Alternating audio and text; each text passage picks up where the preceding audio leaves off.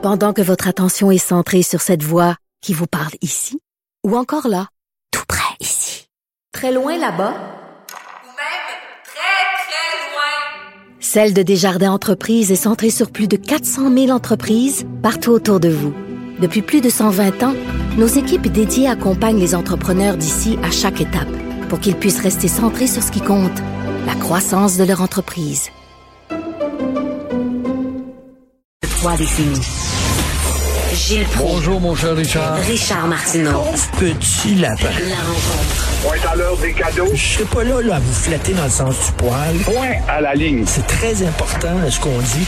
La rencontre pro martineau Gilles, il y a une auditrice qui m'a écrit, euh, je la salue, elle euh, se prénomme Lucie.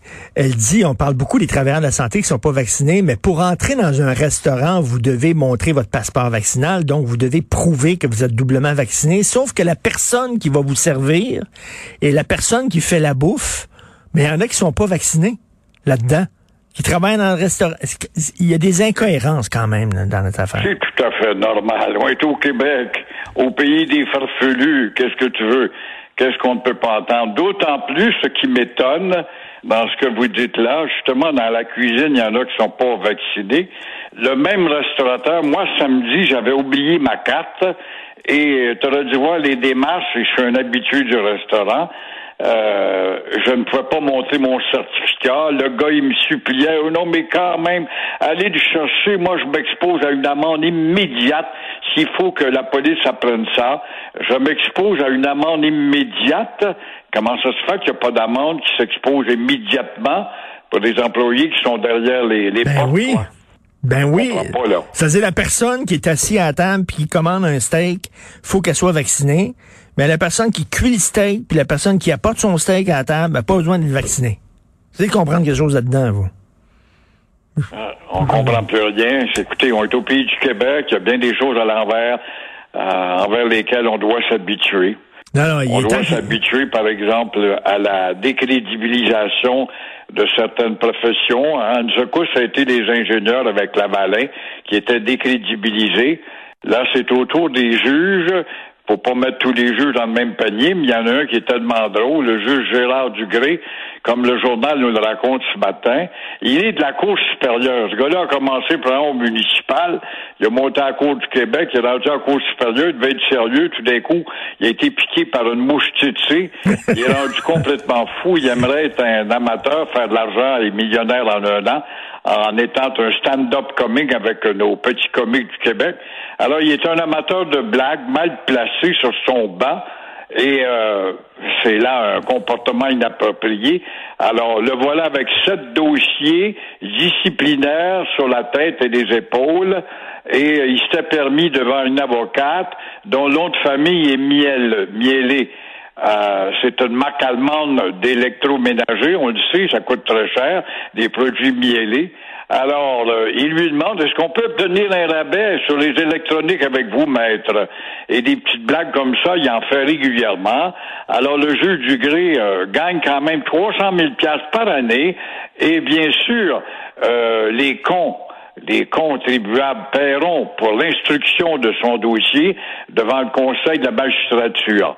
Alors, s'il était congédié, il pourrait toujours, je sais pas moi, aller voir Gilbert Rozon et euh, lui demander de lui trouver un poste pour euh, le festival, juste pour rire, puisque l'avenir est là au Québec. Ben lui, il pense qu'il est sur une scène, là. Hein? Ils sont sur un bureau un peu plus élevé. Il y a un public devant lui. euh, il y a les spots, les projecteurs. Lui, il pense qu'il est sur une scène. C'est peut-être un peu trompé de. Vous imaginez sa femme, toutes les jokes plates qu'elle doit entendre à longueur de jour? Ça se peut pas, ça se peut pas. Un magistrat de la Cour supérieure, quand même, là, pas un deux de pique. Et euh, ça te prouve l'influence de la culture du Québec, de nos comiques.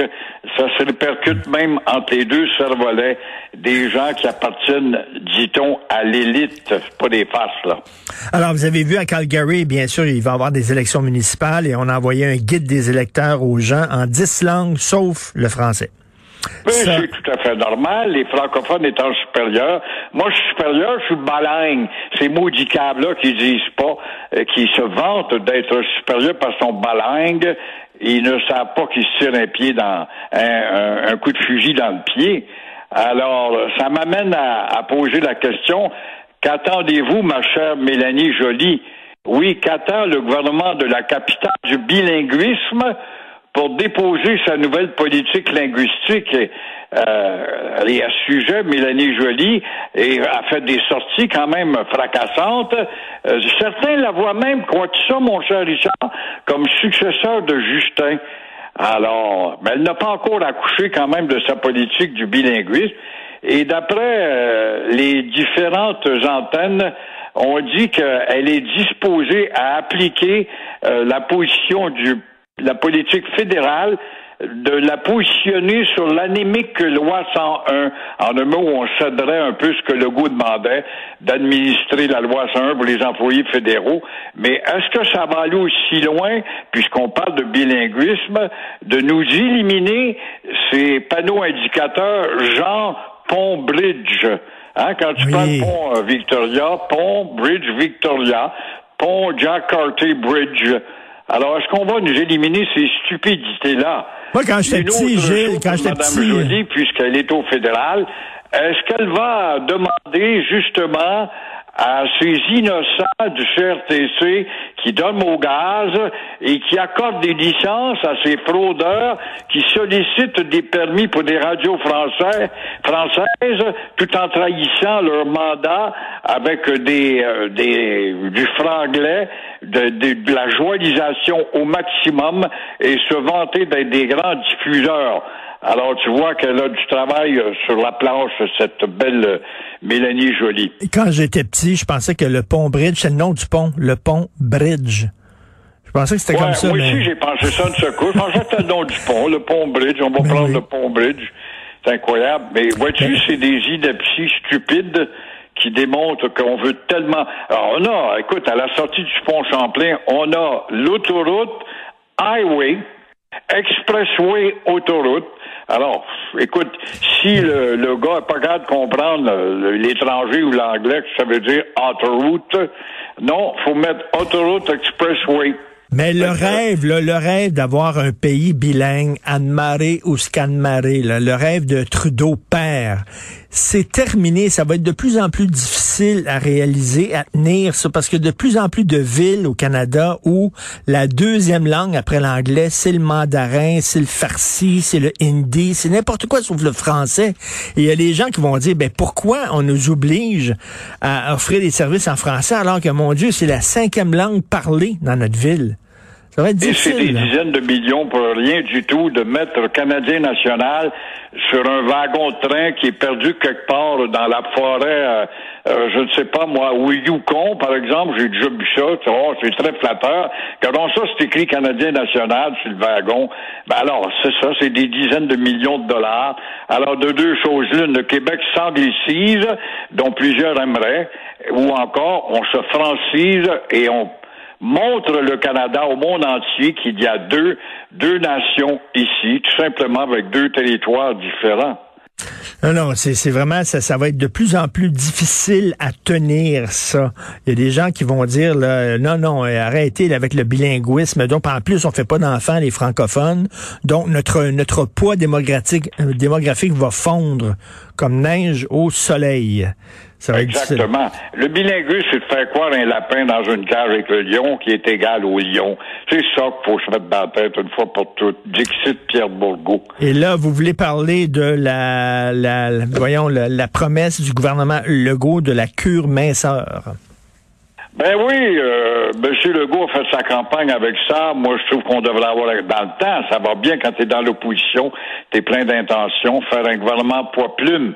Mais voilà que le chroniqueur économique Michel Girard euh, nous fait réfléchir ce matin justement sur les silences de François Legault, qui est d'abord un comptable de formation, ne l'oublions pas, et grand disciple de l'entreprise privée, et pourtant au pouvoir depuis trois ans, le premier ministre s'est beaucoup plus attardé sur l'emploi à nos frais, parce que ça c'est des emplois à nos frais, dans le public. Que dans l'entreprise privée. C'est vrai que l'acuité du problème de la maladie du microbe a amené des embauches supplémentaires dans le public, il n'y a pas de doute.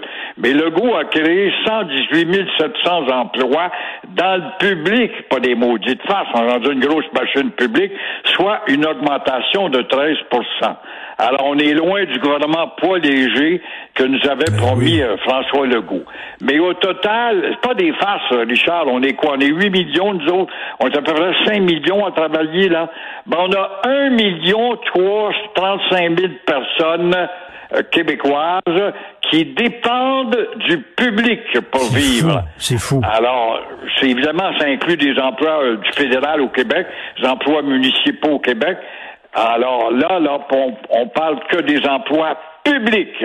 Alors tout ça, c'est d'une manière ou d'une autre une paye payée à même nos taxes. On a tous un beau-frère, un cousin, un frère, une sœur qui travaillent pour le gouvernement. Euh, c'est, ça grossit, ça grossit, ça grossit la bureaucratie au lieu de, euh, d'amincir, comme le disait, au lieu de diminuer, comme disait, comme le promettait euh, François Legault. Merci beaucoup, bonne journée, on se parle demain, Gilles. À demain.